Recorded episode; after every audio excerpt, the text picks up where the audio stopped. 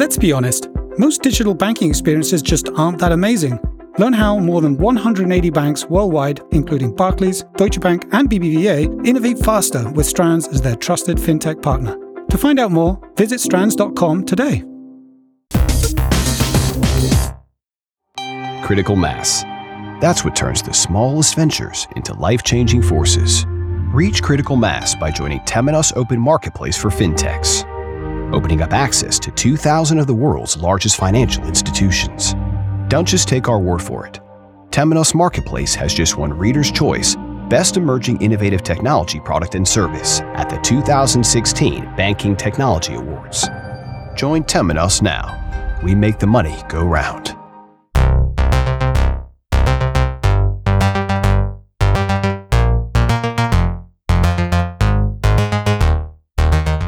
Welcome to FinTech Insider Insights. Is PFM dead, invisible, or has personal financial management just evolved to something a little bit more useful? I'm David Brear, and today I'll dig into this topic along with my 11FS colleagues Jason Bates and Simon Taylor. As always, we're recording this live in Level 39 in London, the heart of FinTech. Joining us for an in depth dive into PFM and digital money management are Frankie Woodhead, Director of Commercial and Channels at Barclays. Victor Trokoudes, founder of Plum, the first Facebook bot for automated savings, and Paul Venedo, GM of Strands Finance. Enjoy the show. And today we are talking all about digital money management. Joining us for this discussion, we have Frankie Woodhead, Director of Commercial and Channels at Barclays. Say hey, Frankie. Hey, guys. We have Victor Trokidis. Trokudis? Oh, very close. Founder of Plum, the first Facebook bot for automated savings. Very interesting. Say hey. Hi, guys. And we have Paul Valendo. How's that sound? Yeah, very, very good. Well, I'm getting closer. GM of Strands Finance, which develops fintech software that enables banks to offer personalized digital banking experiences. Sounds very relevant to what we're about to talk about. Um, in terms of where we're going to go with this, the has been some pretty interesting articles put out about PFM lately. Um, probably one of the earliest ones, or one of the particularly interesting ones, was on the financial brand. So shout out to Jim on that one. We had PFM is dead. Long live data-driven money management. Now that sounds like an interesting place to start for this piece. But PFM, what do you guys think? Yeah, should we define PFM? I mean, oh, do you want to tell us what you you mean when you say personal finance management, and is that how you describe yourself? Yeah, certainly. So uh, the concept of PFM has evolved a lot. It started to be um, a means to consume your finances that the bank offer you in a more uh, subtle and mm, let's say resumed way to make it a lot easier.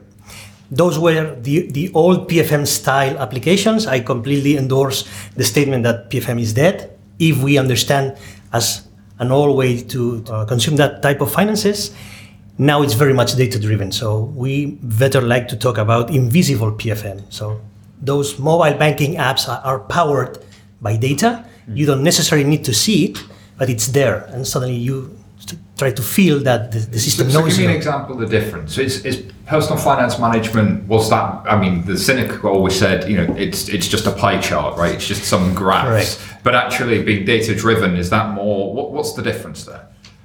So that, that's correct. So the, the, the old way to consume PFM was based on charts. You get the pie chart, you get the bar chart, the, the, the trend line, telling about how your categories were uh, instead of mixing of uh, your expenses. Today, um, the PFM is used to trigger banking processes, to trigger a loan, to trigger a credit card um, subscription, to trigger a savings goal, to move some money apart, because the system is understanding how you are moving your money and how you are uh, spending it. Mm.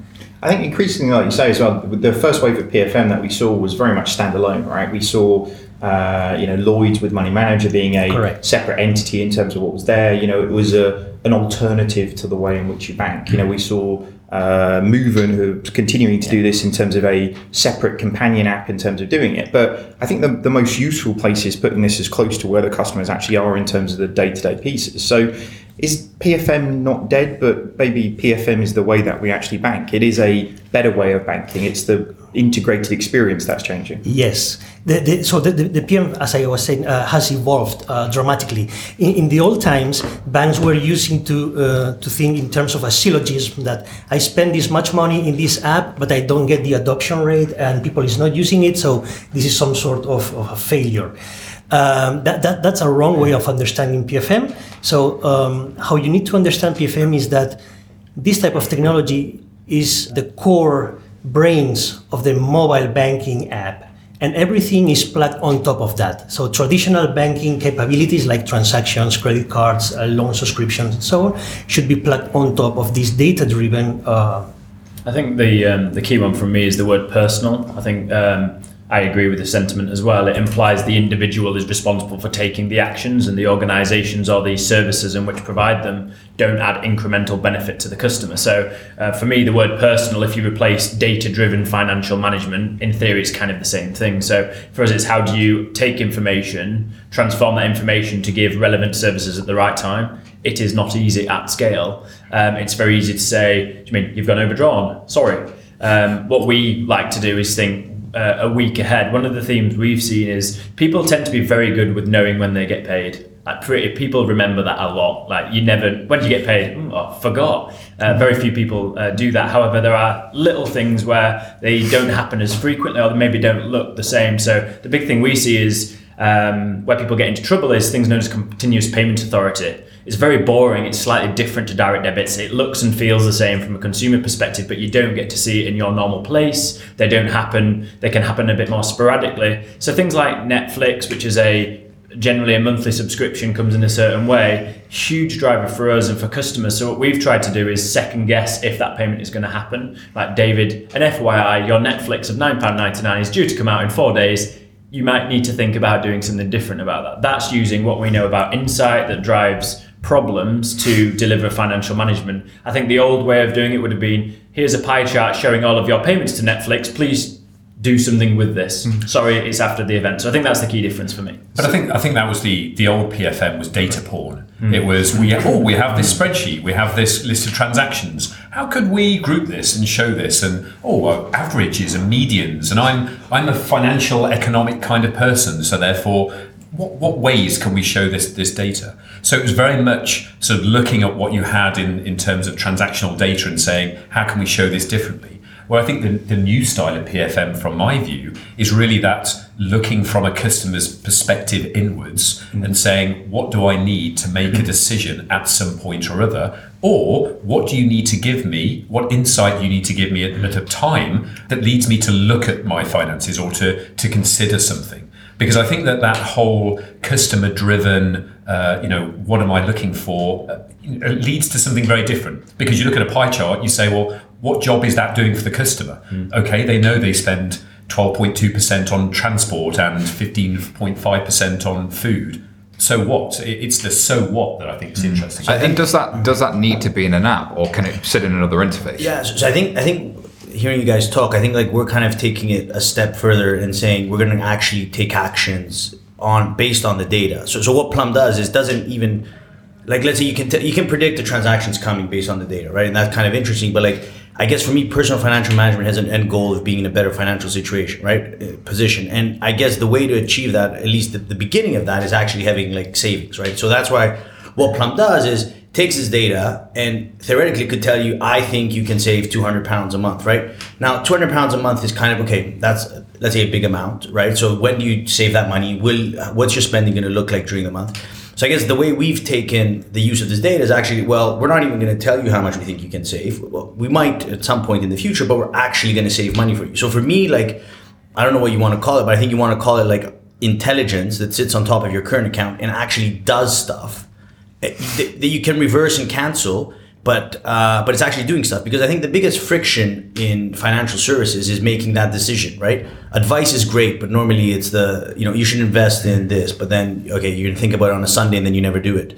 Whereas we're trying to get the doing going on a lot more based on the data. That sounds good, and I, and I love this idea of you know the the um, digital services are moving to much more of a proactive state yeah. than just a reactive. You know, to your to everybody's point, really, you know for for many a year, a statement has been a collection of things you should have done differently, and uh, and actually moving to a point where you're using that information to highlight particular problems that might be coming up, as you say, Frankie, but also take action on that. That's, retrospective is very, mm. it's kind of useless most of the time, retrospective. Yeah. You want something that's actually happening and then you can almost reverse it. That's, that's the way we think about it. And I, I think, just to add on top of that, uh, the, the, the, key change in the paradigm was that traditionally all the systems were transactional based. Mm. So the transaction gave place to data, you were consuming those pie charts and so on.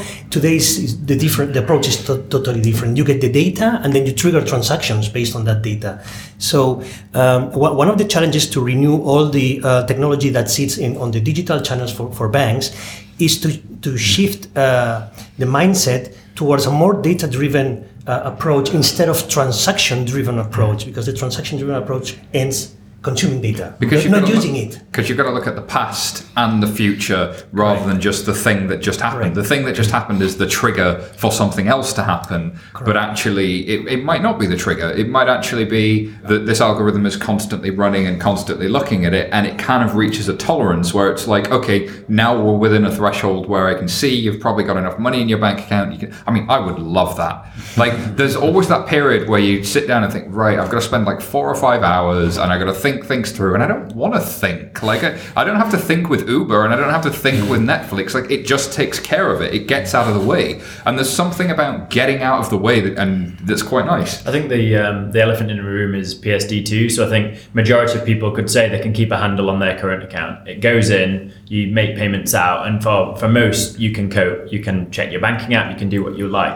I think the future is when you can pull in, you've got a rewards credit card, you've got X, you travel a lot, so you you've managed to get something, you pull that into a single interface, and then the I like the theory of the if then then that because yeah. the reality of um, there were some really old school things around uh, way before I was in banking around sweeps. I don't know if you remember these. If you have X, then sweep. If you ever wanted to pay money, it was a, it was a really tough thing. It was a nightmare to manage because if I ever have more than a thousand pounds in my account, sweep a hundred pounds away. Mm um, you put 2000 in because you need to pay for something, it swept itself straight back out and it was really hard to do. So I think the, the intelligence part, the customer driven element is super critical. So how you create said rules. So there's going to be some bread and butter ones. If I'm going to go overdrawn, let me know. If I'm going to run out of money and I'm going to be stuck and I can't get an Uber, let me know. I think the how people develop on top of that is going to be the really exciting and important stuff because um, the, the savings aspects is really interesting, but ultimately you're asking people to change behavior behavior. Mm-hmm. I think if it's less coffee, if it's a cheaper coffee, well, we, that's that's an interesting thing. I mean, we're we're taking kind of the weird approach that we're not asking you to change behavior. I, I think it's a, so if you if you move five pounds from someone's account five times in in in, in a month, it's like a very it, it's, it's for most people that's a small amount that you don't really notice. It's almost like you're in a weird way. It's like almost like losing money, right? Like you can lose twenty pounds and and you'll still get to the end of the month but what we've seen is there's a positive feedback loop from the point where people start seeing the small savings, then they get a bit excited and they're like, I can actually do it. And then they maybe change their behavior because we're definitely not going to be the app that tells you you're spending too much on coffee, right? But we're going to show you that you've saved like a hundred pounds and we might show you how much you've spent on different things and you can switch your behavior. And that's I, love the fact we're talking about a savings product, which is probably traditionally one of those boring products in yeah. the world. Mm. Uh, for work that we've done at 11FS talking uh, around savings, what strikes me as interesting is are the different behavioral mechanics of doing it. Yeah. And I know we're kind of broadening this out, but for me, PFM is no longer just about pie chart, yeah. but about the whole behavioral mechanics of doing it. So we've seen that with uh, savings, for instance, you can save by taking your paycheck and taking a percentage or an amount out at the at the start. Mm-hmm. You pay yourself, and then you know, and that's that's great for things that you really have to save up for. You know, there's no choice about paying that car insurance or your rent or something. It's like it has to be taken out. You've got the end of the month sweep. Mm-hmm. I've, you know, I've got hundred pounds left, right? Move that out, and then I'll start from scratch again. Yeah. You've got the the savings tax through the let's round it up to the nearest amount. You've got the intelligent. Well, we'll watch at how you're spending and then start to move money out. You've got the instant impulse saving yeah. uh, that a couple of uh, banks have brought out, which seems odd in terms of press the button and instantly move money around. But what interests me is we've gone from an account that has terms and conditions of getting hold of your money, an interest rate, and it's a it's a box that you you put money yeah. in, and we've expanded it to this behavioural thing that all of those things feel different. They have different outcomes. They have different mechanics. Uh, it's so it's it's such an interesting set of savings products. So I'm going to go a little bit dry for like 30 seconds. Please, please bear with me. So Here we go. Brace yourself, guys. I think it ultimately comes down to education. So again, I talk about it in the room. In the room, if we don't know how to save and how to put things away for certain times in our life, I have concerns. I hope most of our listeners know how to save and what that means. I think the broader societal impact of saving um, in terms of how do we get a 21 year old that's just out of university or in their first job to start a pension? It's very dull. It's quite boring for a 21 year old that wants to save up for a holiday. The amount you save as a 21 year old versus being a 30 year old is fundamentally going to change your pension age. So, A, super important, and everyone needs to consider how they do it. I think the behavioral change stuff is really cool, but how we think about generational changes, because chances are you're not saving to have £200 for a rainy day or to buy a coat people are saving for a, a, wedding, a house, a car. It's really important times and it's really tough. So I think how you match the emotion of what they're trying to achieve mm-hmm. with the day-to-day sacrifices that I think they have. And I agree partly with the you can take five pounds here, but at the same time I think if you want to make a real dent towards a big life objective, then you need to make some fundamental change and that is hard. Yeah, no, no, I I, compl- I, I agree, and I think I think goals are something that will definitely come in, like the aspirational aspect of, of why you want to put money away is there. I just I just think that a lot of times it's daunting, and I think that's why people don't do it. And also, I think the biggest problem is like really far away.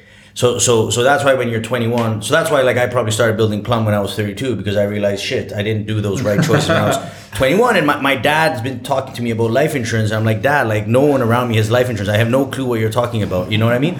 And th- so there's probably good financial products out there, but I think you gotta like lure people in and I think that's what we're. Uh, I mean, when we build the product, we're like, what's the most frictionless thing we can do to get people saving? And the most frictionless thing to do is tell them we're just going to do it for you. Because as soon as you start asking them, what do you want to save for? In how many years you want to do that? They're like, whoa, okay, okay. Now, now I'm like yeah. planning about ten years ahead uh, which is the right thing to do. And I, and I, think that's where we want to change the behavior and, and, kind of get. But, but, it's like baby steps, isn't it? Exactly. You, you, you, don't think right. I'm going to swallow the whole shark. I wanted like a bit of sushi first. Yeah. Like just get me into the thing. Like that's a weird metaphor. but, but it's, so it's uncooked shark. so, so like, is, is this um, is this process then? To your point, Frankie, uh, it's a you know, we, we've put kind of, um, you know, we love a good buzzword, don't mm. we? Right? You know, PFM, DMM, whatever.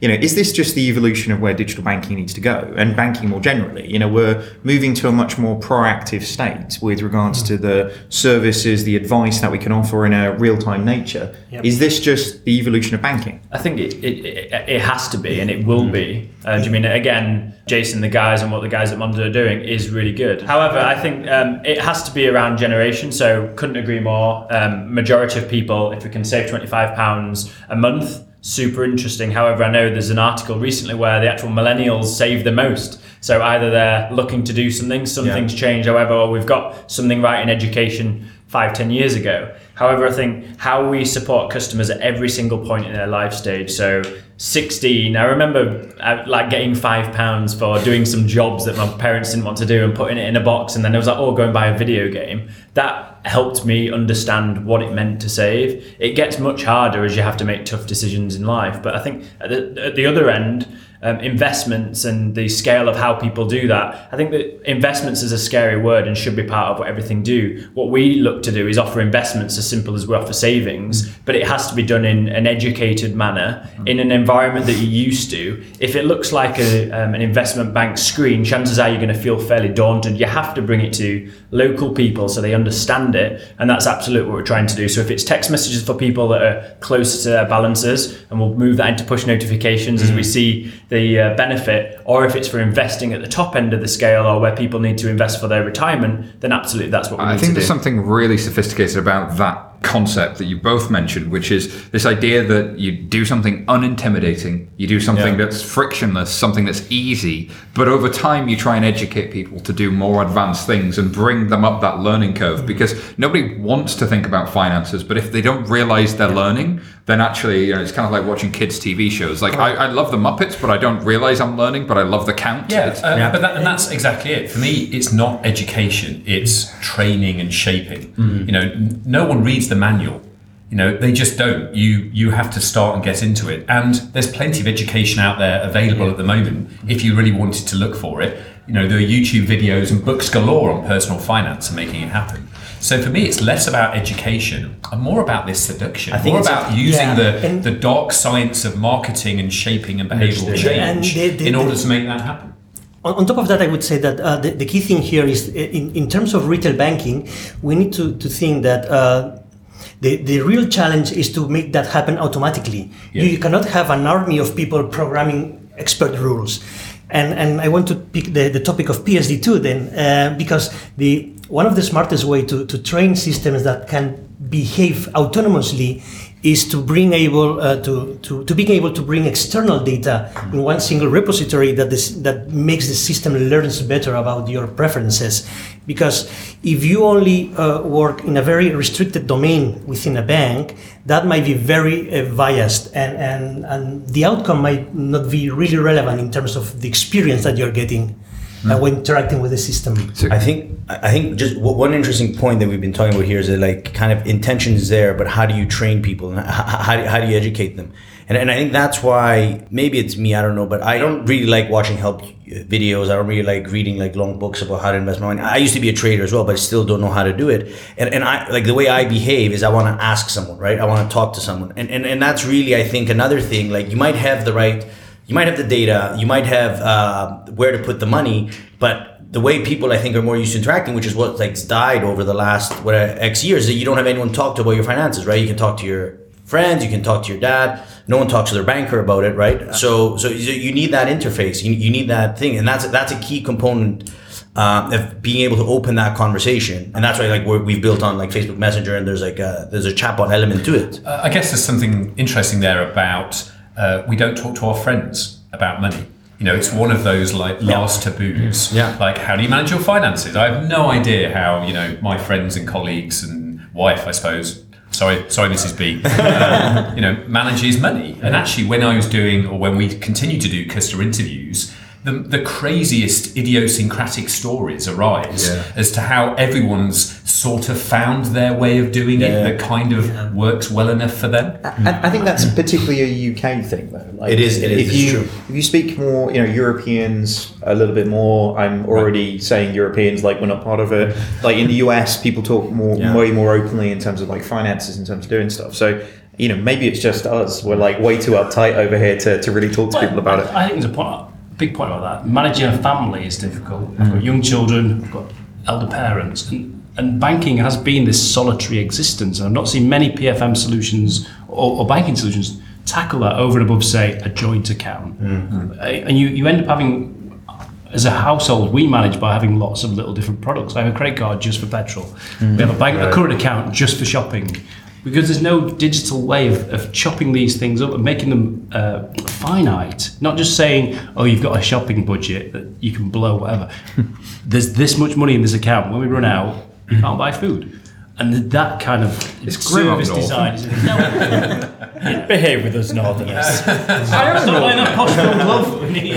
um, Is, is there a part to this though where um, you know I, I think in the context where we're, we're talking about but you know we, we can very quickly jump to a end state solution and actually you know arguably if working in banking for you know a period of time taught me anything is that customers hate change. You know so the idea of moving from something that feels very much like it's you on your own to something being completely automated in terms of that experience with all the bells all the whistles all the uh, pie charts if you go back far enough then um, you know actually that idea might just be like a bridge too far with regards to the the actual dialogue and dynamic that actually most high street banks have with their customer. So how do we slow? You know, maybe the idea. You know, we we lambast big banking organizations for not really jumped into this, but arguably it has to be a toe in a water, toe in the water in movement to get customers used to this types of services rather than just throwing everything at them and letting them deal with But it. that's great product design. I mean, you know, the the work I led at Monzo started to. If you do say so Well, yourself, well, you know, yeah. uh, refer back, um, led to progressive feature disclosure. Sure. You know, it actually led to making the product more interesting and complicated as customers got into it. I, I really like the the analogy with video games. You know, they've been targeted and they've been um, engineered over such a period of time where no one reads the manual anymore because the game gets you into it. It makes it simple to start off with. It makes it more complex. It gives you the added buttons, the grenades, and the rocket, you know, launchers. You see what games I play.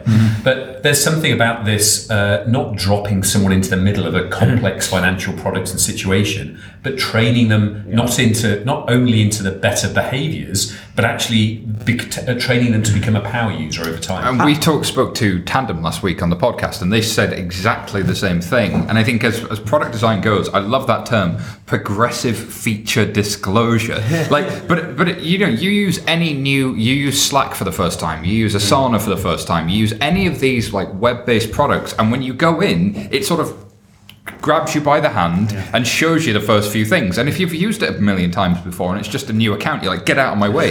but it actually, for a first time user, that's hugely valuable. It increases conversion, increases usage. Like the stats on that are phenomenal. That's one, one of the reasons that, that explains that is that uh, traditionally banks build these um, money management technologies on top of existing technology, and therefore it's very difficult to embrace that, that uh, progressive learning.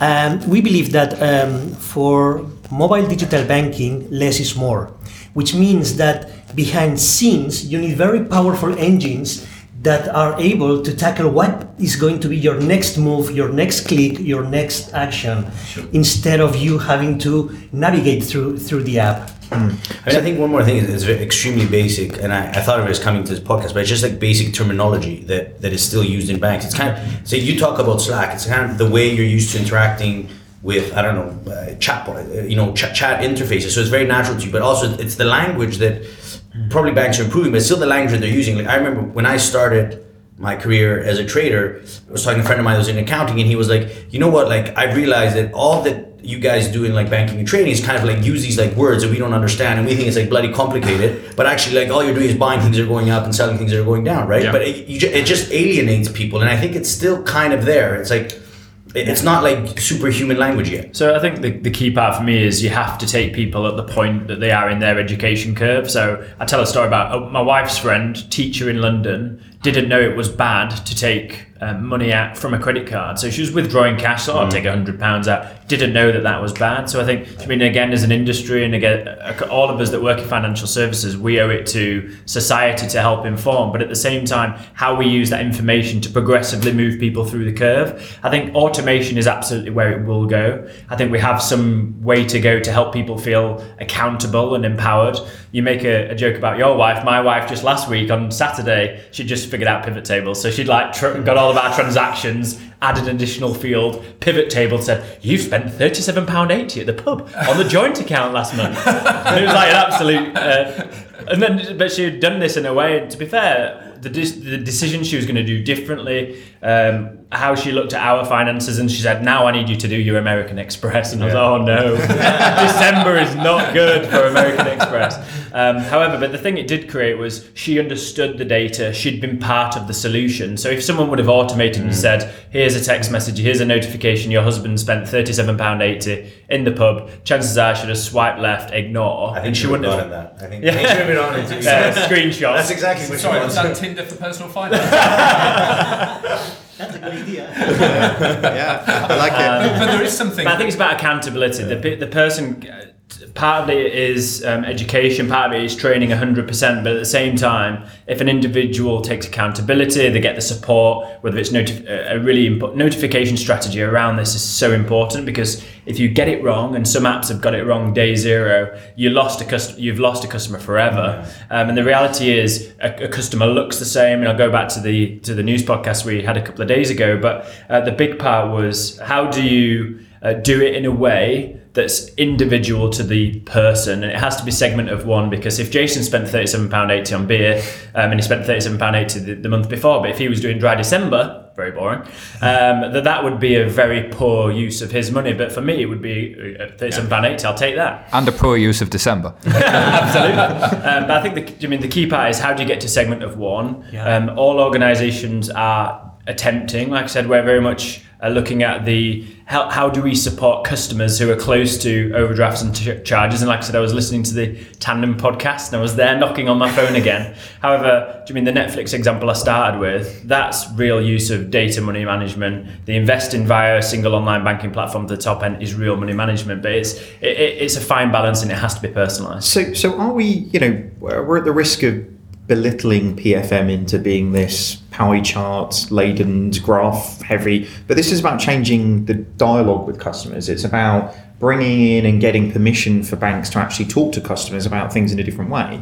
That feels much greater shift than, than really anybody's done so far. But, but there's, there's also a problem there of business model because actually when a, a, you know a traditional bank makes 30% of their revenue from unauthorized overdraft fees and forex and everything else there's a problem with transparency there that you could be an amazing PFM provider, but are, are we hmm. really going to push along that line when actually the credit card company makes great money from that ATM? That's someone's that's someone's revenue so Somebody's bonus, right? That, yeah, that you're you're eating into. Then. So I think they keep that around the financials. So as mentioned, we've been doing the notifications for best part of two years now. It's we've saved customers about 50 million pound per year in charges over the last four years no one likes it. However, there is a point we need to communicate to customers. So, do you mean you continue to get it right? We've seen stats, and you, anyone who's in kind of marketing who's been around open rates of emails and letters and texts very poor. We get 50% of every customer that gets sent that notification does something about it.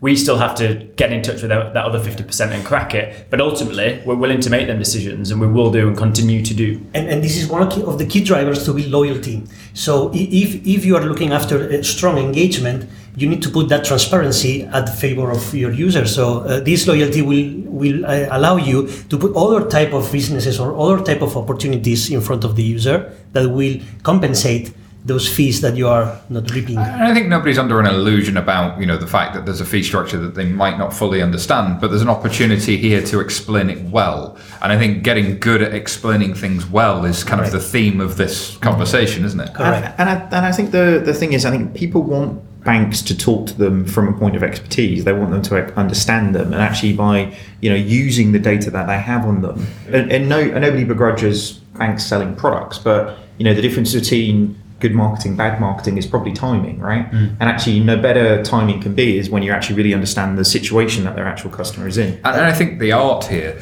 is taking something that is jargon laden, that is you know, full of complexity, and simplifying it for right. people. Mm. So you've got all of this complex data, but actually, that is the real art. Like, complex is easy, simple is hard, yeah. without losing the granularity of what you're saying. But, but this isn't a dig- digital technology thing. Like, I don't. I'm not bank bashing, but plain English and working things out and communicating has been. You could have done that by letter you know, for a very long time. And just, we just can't get away from the fact that to a certain extent, opacity benefits banks' bottom lines. The mm. fact that you can use percentages and EAR, like yeah. who outside of this building or you know yeah. this room understands what EAR is and how that affects lending. So, being a former bank employee, I, I actually, you know, from from that cultural side, I very rarely saw somebody go, "Oh, let's make up some more jargon so we can trick people." Like, I don't think that's the thing. I think it's something that's inherited rather than intended. It just happens to be a fact of life. Like, so the the goal of simplifying, I think, is shared amongst the industry. If, if you look at these challenger banks, they're all after these type of statements. They all endorse this approach to transparency, not to build on fees that can be um, saved. And as challenger banks, the traditional banks are following the path because it, this drives a lot, as I said before, a lot of loyalty and a lot of adoption. I'll say something controversial in the sense that I shouldn't be saying like I, I was well, isn't like I was at TransferWise where we were all about transparency, uh, and I think banks are in a tough position uh, because banks overcharge us for stuff, and there's a lot of hidden fees, right? But it, and this is the controversial part, but at the same time they give a lot of things for free, right? So the, the current account's free, payments are free, etc in a and I don't know the whole like uh, kind of calculation behind banks where they actually where they make most of their money, etc., and how much is like these hidden fees, etc. But my point is that like there will be all of these new digital banks, right? They come up and give everything for free and are super transparent, and the FX fee is like backed by TransferWise, so it's fifty basis points, so it's not fifty pounds for a thousand pounds, it's five pounds. It's all it's great, it's good for the consumer, it's a good movement, but it means these are becoming. I mean, it's just basically you're shrinking your profit, right? You're doing nothing more than that, and I wonder how many of these like services that are take it for granted there are for like ATM withdrawals. I mean, ATMs cost, unfortunately, right? But like someone runs in and they cost, but like banks eat up the fees and, and like Revolut chose to, let's say, eat up the fees and up card until transactions and and and right. So there's a whole bunch of little fees that banks are eating on your Exactly. behalf all the time that I don't think is a story that's told. No, it's not. And, and, the question is, yeah. So, so if you're offering everything for free, which is great, and all us fintechs are trying to do it, but then you still have to be thinking in the background. I So, so there's a business model that works really well for Netflix and, and others, uh, you know, in, in the space of like that subscription model. And it's something that as consumers we've always kind of like pulled away from those accounts where things get bundled in. But again, it's I think it's a, a messaging or a packaging thing that's been missing. You know, it's like here's a bunch of other stuff you'll get with your free account, rather than why not subscribe to your bank and then change the business model. But I think the banking? thing is, no one thinks they're going to get overcharged, right? So when you get a free account, uh, uh, you're not presuming that you're going to spend money on all of these other things. So it's it's kind of like how would you ever opt into a paid account? That'd be like ludicrous in this country. We, we, we have a similar product as a PFM for SMEs. And whereas on, on the retail banking, nobody would pay for this type of technology, all the SMEs are willing to pay for those mm. services. And they are very happy because they perceive the value of the bank helping them to manage their finances, the mm. tax, the payrolls, accounts receivables, and all this stuff. So pro- probably part of the of the shift in the paradigm would come in, in this direction. So maybe there's one day where uh, the end user will be happy to pay a small fee to the bank so that they have very um, good and accurate advice. So again, two points from me. First one around the Monzo thing. I'm willing to competition drives innovation. Like we welcome everyone that's in the market. It's great to see, and I know when the guys from Monzo were on, and I heard them talk about what we were doing and what you guys are doing. That is a good thing. There's nothing comes out of good competition at an industry level. I was just thinking about what's an example of good competition that drives, and I was uh, reading about Usain Bolt. Does anyone know who, um, how quick the second and third man was in comparison to Usain, and how that would have been? They would have been the quickest human beings by anyone if Usain Bolt would have been around. So competition pushes on uh, the whole industry. I think coming back to your point, we've, um, we, like I said, I mentioned it in the news a few a few days ago. We've launched exactly the product you're referring to. So um, it's in pilot at the minute. But if you can enable a business to understand exactly what they're doing, understand their customers, understand geography, understand their demographic, that's really powerful because you can do something with it. And as you say, um, it's reusing the data that we have to enable businesses to grow. And absolutely, that's part of our strategy. I can, you know, the, the area of commercial PFM is massively untapped, as you say, and actually that, that gap has generally been filled by third party, you know, players, and you know the the Quickens, the Xeros, these types of guys moving into that market and doing it really, really well, and almost providing, you know, the commercial current account you would want. So fantastic, you're moving into that space. I was going to say Xero. I think are a perfect Yeah, example it's of, a good example. of what a real ecosystem of banking looks like. You know, they're hmm. becoming the homepage of a business. I mean, I'm fascinated what the retail equivalent of, of, is, of that is. You touched on PSD2. Hmm. We're going to get a whole different set of, of players. I hope we'll get a, a whole different set of interfaces as well, because we talk about pie charts, we talk about interfaces created by bankers, obviously Monzo, not bankers, but, but I think they are. I, I, I, I want, cr- I'm hoping that there's going to be individual access allowed to transaction data. It's hmm. not clear at the moment with the CMA or PSD2. The operating system I of want banking. crazy people to build crazy interfaces that nobody else would, would think about because the way that you interact with that money is so individual that Hmm. I want to make a computer games analogy, something like something beautiful like Journey versus Call of Duty. Yeah. They're the same. They're on the same computer. Call computer. of but Duty's pretty beautiful. it's not as beautiful as Journey. But, like, but so are- are we facing into a period where you know, given you know, post PSD two, is this the you know, everybody's going to launch a different skin? Do you know, is this the the weird? But Aging myself here, Winamp days of kind of, oh, you know, It really whips the lines up. a For our younger listeners, that was an MP3 player. Thank, thank you very much. And MP3s are an audio compression format before, Before. Spotify, but, but are we? You know, we're Spotify getting, 1.0. Are we going to be getting into that, that place where anybody can launch any crazy permutation of interface to do it because actually you've got access to the services, access to the data? Is There's a few regulatory hurdles that people are wanting to control access to that data, so that we might not get the the Winamp variations, but hopefully we will. They, they will be fairly light touch, and we will be able to see a lot more creativity and. Uh, Or, or I guess fundamentally, are we going to get no interface? You know, are we moving to a world where actually, tra- you know, completely invisible transactions and completely invisible PFMs where we'll go? I think quite quickly, like uh, the the display of the data and what we're discussing here, like you know, predicting like Netflix transaction, etc., will become uh, or like you know, presenting nice pie charts like people like on Monzo, like will become kind of the norm. And, and I think it'll be more about the value that you give from that data uh, immediately rather than displaying in a different way. I think it'll become the norm quite quickly for most banks to show you your data in a good way. I, I think also we, we have to take into consideration, and we are seeing from, from some customers, that uh, banks are starting to think in terms of, let's say, uh, PFM beyond banking. So they, they want to start gathering data from utility providers, telcos, the uh, insurance company, and this all completes the, the accurate profile of the individual. And it's undeniable the, the evolution of the open standards. So, but to your question, I think yes. So every everybody can contribute with this uh, new interface and with, these with these new applications, and I think it will be all in favor of having more data available for being it consolidated around uh, profiles. But what I think is that probably this will turn out to be something more like a utility service where it will be consolidated around a very few players. So there is there is a scale problem that not everyone can play. You can contribute with small things, with small APIs, with small things, but the ones who will be able to consolidate need a certain scale. Yeah, if you're going to put all that picture together, you need to be sort of almost web scale, don't you? And this is the Correct. thing, you know, the, the people that make money off data are web scale businesses. Correct. It's it's Google, it's banks are not there yet. Banks are not web scale businesses. They, Correct. they're national, it, critically infrastructure important businesses. Um, but it, but I think you know if, if data is really becoming this uh, kind of key thing for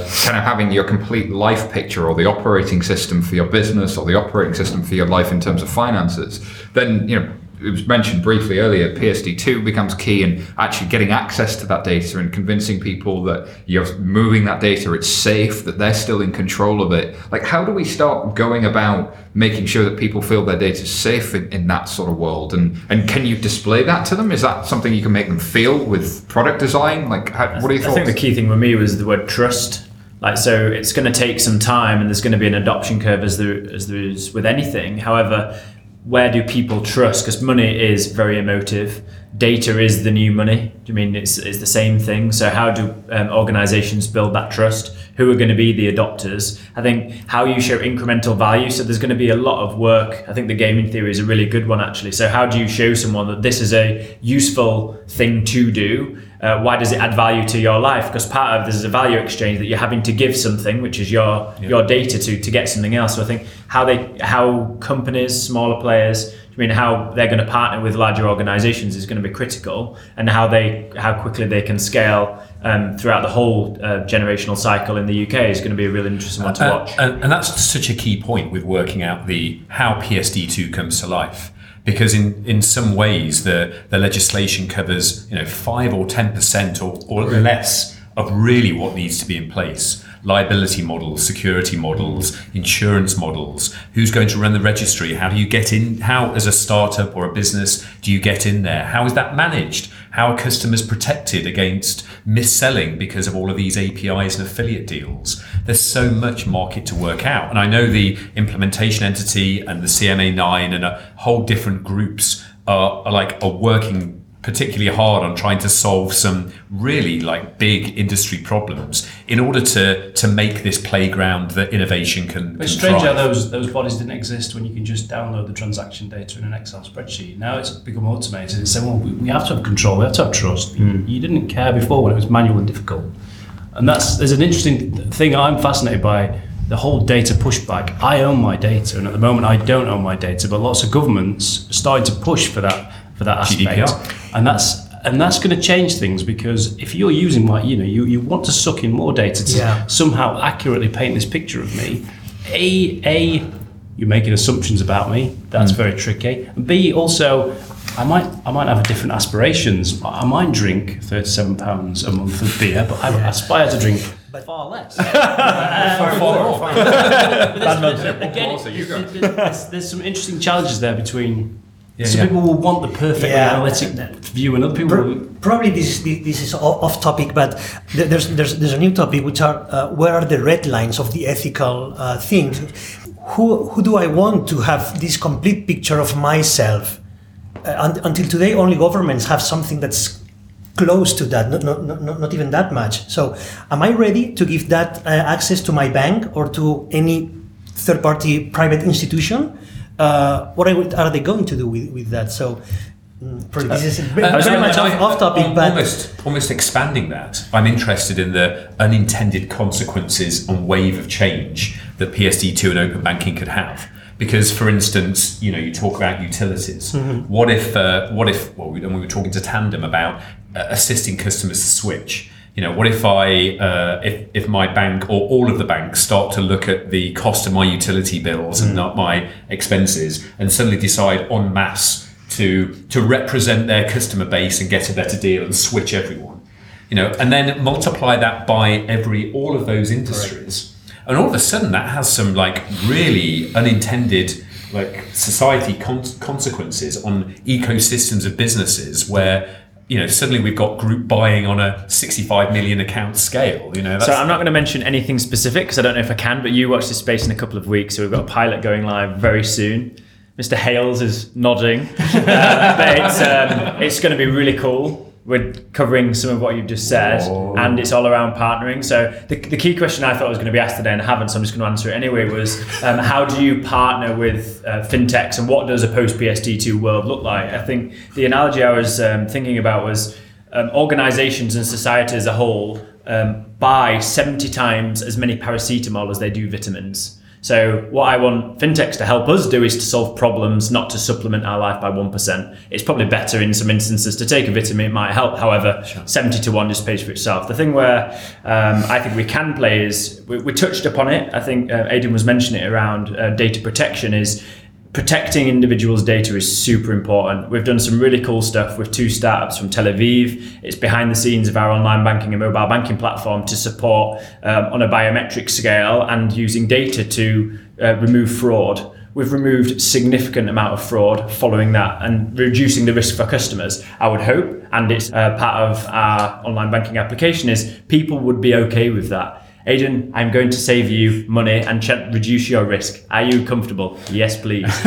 um, so I think, I mean, where we partner is really important. How we solve problems for customers and society is is, is important. And PSD2 for us creates us more opportunity to solve more problems for the whole of our customer base. So, do you see PSD2 as supplementing Barclays services? You know, uh, I'm not asking you to talk on behalf of Barclays, but for big banks, is this a case of owning and building the interface or bringing the right startups in front of house and back of house in order to provide better services? I think it's it has to be a combination of both. So we have some great colleagues, some great engineers that are building some great things. I think where we can and people um, develop at scale and are incredible at what they do, then absolutely we're going to partner. I think PSD2 and the word own I don't like because you customers have to give you it's your choice like customers make choices every single day and we want to be the best that the customers can do. And again it's a bit i mean Barclays blue however i think we're set up exactly to do that. And like i was saying before competition drives innovation and it makes us work harder. And when you guys do something cool we have to do you mean we're like that's cool. We need to do something like that particularly where it's uh, customer centric but for me it's psd2 cma do you mean ultimately will enable us to do good things, but the customer is ultimately in charge of what they choose to do, and will make decisions um, on that basis. I think the industry has an interesting challenge there because, like, on the one level, if it's in your dominion of control, like you know, um, online banking and so on, you can really do stuff with fintechs or without fintechs to really, you know, kind of reduce risk. But if the data is going outside of your dominion of control and is now with a startup, like you're still kind of you know, want to protect the customer. Naturally, you're inclined to. So that's a, a really hard thing that I think the whole industry is going to wrestle with and grapple with. How's, how's Plum dealing with this? I mean, how do you how do you interface with, with or do you interface with banks? Would you have any plan of doing that? I mean, we, I mean, we, we use the, the classic kind of scrapers that are out there that, you know, the Yodlee office that's next door. Uh, I mean, effectively to, to, to capture this data. And, and I mean, PSD2 is super exciting for us because it's, it's putting, you know a better framework around around how to access data, more security around it, and probably hopefully explaining it, making it more and more of a norm to customers to share this data. I'm interested. What would be the dream data sets? What we, kind of data you would like to get? And you think, oh, we could we could create the perfect service if we had this. Obviously, subconscious thought, maybe. Okay. I mean, I, I mean, I, I think again being a bit of a pessimist, but I, think we, we overthink how much we can get out of this data. I mean, I, I think the data is great, but like I think it really will become about like offering a service. When you really think about how many things go on in an account, it's kind of like when you think of the life cycle of someone's life, right? There's probably like a few things you can do in their account to improve, like you can switch in a utility bill provider, you can you can prevent direct debits that are hanging there, etc. But the biggest thing is also like kind of in that life cycle, figuring out like kind of the products at the right points that, that they want. So so I don't know. I, I think I think we'll have enough data, uh, and I think more of the challenge is to get like cool products out of it. So, and I guess that leads to strands because obviously PSD2 radically changes the industry that you work in in terms of you know building interfaces and PFM for banks. You know, do you do you start to do it for fintechs as well? Do you have your own thing? Like, how does it evolve? That's yeah, that, that's a good question. So um, for us, it's, it's a different business to, to build the, the scrapers and the robots. This is not our business. We are more on the side of uh, advanced analytics and on the machine learning side. So we we consume that information and we leave that to the Yodlees and this type of, of companies. Um, but I understand that from banks it poses a, somehow a, a, a difficulty. I was in a meeting with, with a high street bank um, two weeks ago, and one of the executives said, "Look, we are either aggregate or we will be aggregated. And this will spoil our investment in our new digital channels because people will not use them. Hmm. So there is somehow a race to gain that position Yeah. based on the promise of Well, you were aggregating this data with earlier, There can PSD2. only be so many platforms. It's a bit like um, Highlander, right? In the end, there could probably only be one, or uh, certainly two or three, um, and then a good movie to finish it. But the, the, the like, if everybody's aggregating the front end, it's a really interesting thing. Do you strategically drive at becoming the platform and care less about your front end? Do you strategically drive at being the best brand and front end and give away your platform? I think we're probably going to see the second, where people see the back end and the asset piece as you know the, the, the technology and all that sort of stuff as being commoditized and not their expertise, but actually managing risk and looking after customers as being the strength. I guess you know maybe to, to wrap this up, one one question is why are we still talking about this? So it's you know it's twenty what are we doing 2017, right? You know I think it was when uh, when I was at Lloyds we launched uh, Money Manager 2011 that was in terms of doing it like and there hasn't been significant progress or traction in banks over that period. Why is this still a thing? Why are we still talking about it? What is the inhibitors that are actually stopping this type of implementation or these types of radical changes about how you interact with your customers on a day-to-day basis? Is it data? Is it that it breaks down business models? What, what's the what's the major inhibitor? That, that's a good question. So I would say uh, money, money for, for people is a very scarce resource. So the interest to manage it properly has been driving uh, new ways to uh, understand how, what, what's what the, the, the best engagement with banks. I guess we, we are not there yet because all these mobile platforms that banks offer uh, sit close to these new uh, other platforms like WhatsApp, like Facebook, like um, the Netflix, and these are providing radical new experiences that banks are trying to emulate, and this is driving the continuous change on, on how banks should find more user adoption or, or better ways to, to engage with individuals. I think it's just I, I think it's kind of the the maturity of, of the ecosystem of, of kind of like where we're getting. So like when you think about like uh, TransferWise one of the first fintechs, you know, in London, and, and when you think about how old they are, you're like, Jesus, it was like 2011. That's actually like kind of the same time when Lloyds launched that thing, right?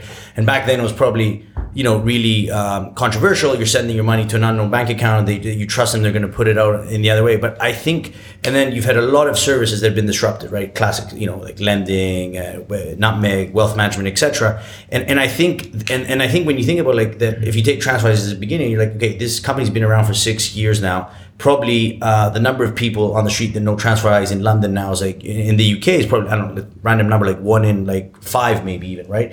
So I think that level of maturity and that the, the, the all the verticals were disrupted and i think now they're like really really actually going to come together and i think people are ready for it So I think there's a bit about change takes time. Yeah. So I remember seeing uh, a really good adoption curve of uh, digital banking maybe in 2010, 11 or something. And it sort of shows, shows digital banking from when it's launched in 2000 to 2010 going up to around 30% and plateauing. And then when mobile banking comes along, there's like a whole new generation of people and that goes up to around 30% and digital banking starts inching its way back up. And it's it, maybe there's a generational shift here of changing how people But, but you've, you've also got you've got a moving finish line. The iPhone came in 2007. It hasn't been a long time since these services started. And if you think of what's launched and how all of our lives are di- very different in the last few years, you know that finish line of what good looks like, mm. what amazing in digital mobile services look like is disappearing off into the distance. So maybe it's a perceptual thing. The work's going on, the improvements are continuing to happen,